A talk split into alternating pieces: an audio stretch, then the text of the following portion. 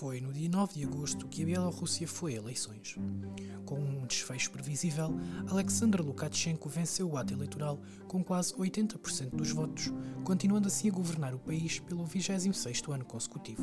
Depois disto, os protestos aumentaram em todo o país. Este é o P24 de hoje e temos connosco Katarina Droja, natural da Bielorrússia, a viver há 4 anos em Portugal. Catarina, como é que alguém bielorrusso uh, que está a tantos quilómetros de casa vê a situação política do país neste momento? Eu vou ser sincera, a situação está a ser muito difícil para nós, uh, para os que estão fora, porque uh, temos dificuldades em estar com a nossa família, está a ser perigoso em viajar lá, tem muitos problemas na fronteira e a informação que estamos, nós estamos aqui a receber é a informação pronto, muito informativa, digamos assim, muito negativa ao mesmo tempo, é, e o fato de não termos também o um contexto mais positivo, aliás, estamos com família, nos lugares familiares, eh, vemos no mundo bastante, digamos assim, negativo neste, uhum. neste momento. E tu votaste, desde que estás em Portugal, foi o primeiro ano em que pudeste votar numas eleições. Como é que foi o processo? Uh, o processo foi bem difícil, porque nós tivemos que ir para Madrid. Infelizmente, não há nenhuma apresentação da uh, Bielorrússia cá em Portugal. Oficialmente, quando nós temos que tratar as coisas assim oficiais e burocráticas, sempre temos que ir para Paris, só que o Paris fica muito longe.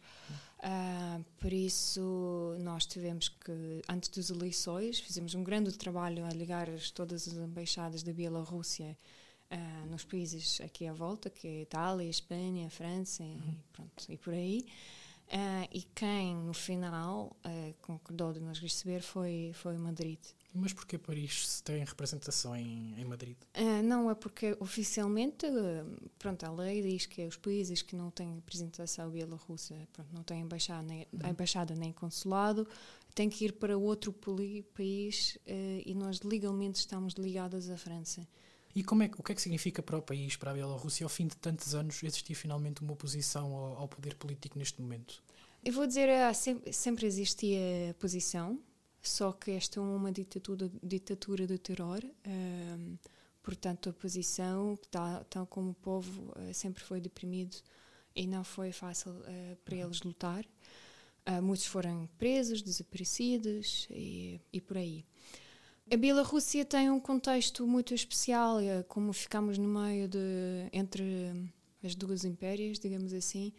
Nós, o povo sempre uh, sofreu muitas guerras, muitos, apesar de não não fomos nós a organizar, a iniciar essas guerras, mas sempre eles passaram pela Bielorrússia. A, a Império Rússia ia para a Europa, passava pela Bielorrússia, em contrário. Portanto, o povo sofreu muito do, da guerra, um, teve poucos, pronto, poucos anos de independência, digamos assim, onde nós Uh, vivemos no paz, por isso durante a, eu percebo porque é que durante esses anos todos, durante 26 anos, a resistência não era tão grande, uh, porque o povo já estava tão cansado, tão cansado de estar constantemente na luta. Mas este ano chegou a um ponto que não tem retorno. E que marcas é que este, este conflito e esta situação toda pode deixar para o futuro do país?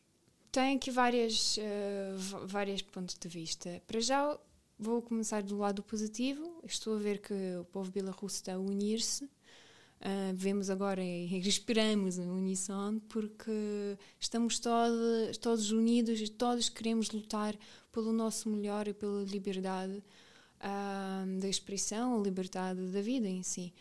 Por isso eu estou a ver como a sociedade civil está a formar-se e isso uhum. é incrível. Uhum.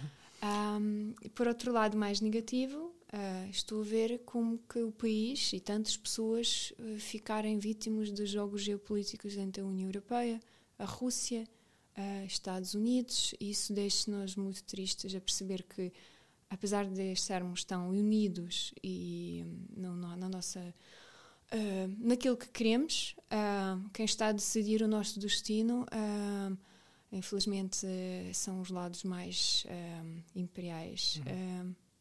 Tal da parte da Rússia tão como da União Europeia. Sim. E desde estas eleições, deste, desta última vez que houve eleições, têm surgido alguns relatos de personalidades do país que foram chamadas a depor e tudo mais, como por exemplo a Svetlana Alexievich, que é a escritora que foi Prémio Nobel da Literatura. O que é que significa e que papel é que estes nomes mais conhecidos podem ter num relatar da situação para o exterior e em chamar a atenção para o país, para aquilo que se passa lá? Eu acho que é uma boa pergunta. Uh, bem, isso só mostra que a cara de resistência é a cara de inteligência, a cara das pessoas bem educadas, a cara das pessoas que sabem o que estão a fazer.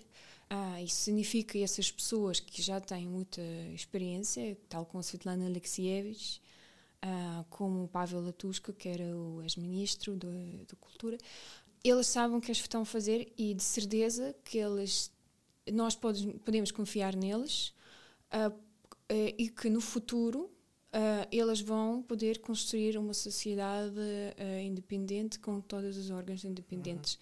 com qualquer Estado tem que ter. isso é muito importante. depois, também é importante de receber o reconhecimento desses, desse, da oposição que está a ser pronto, oficializada, digamos assim, uh, do, dos, dos, outros países europeus e, e, dos outros países do mundo. E poderá esta situação representar um ponto de viragem na situação política do país ou, ou não? Sim, claramente. Se o mundo agir neste momento, porque o que está a acontecer neste momento é com o Mr.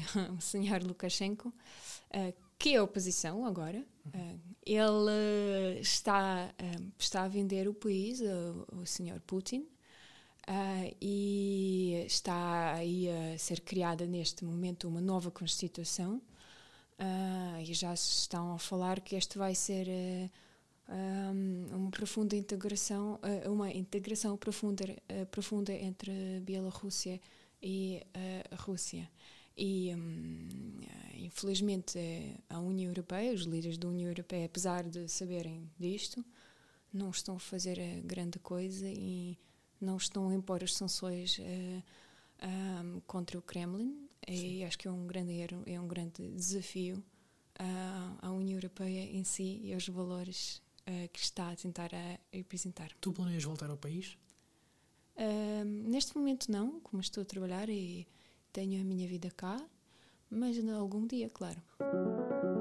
Muito obrigado, Catarina, da parte do P24 é tudo por hoje. Não se esqueça de nos subscrever no Apple Podcasts, no Spotify ou na sua plataforma favorita de escuta de podcasts. O P24 regressa amanhã. O meu nome é Rui Miguel Godinho. Até à próxima. O público fica no ouvido.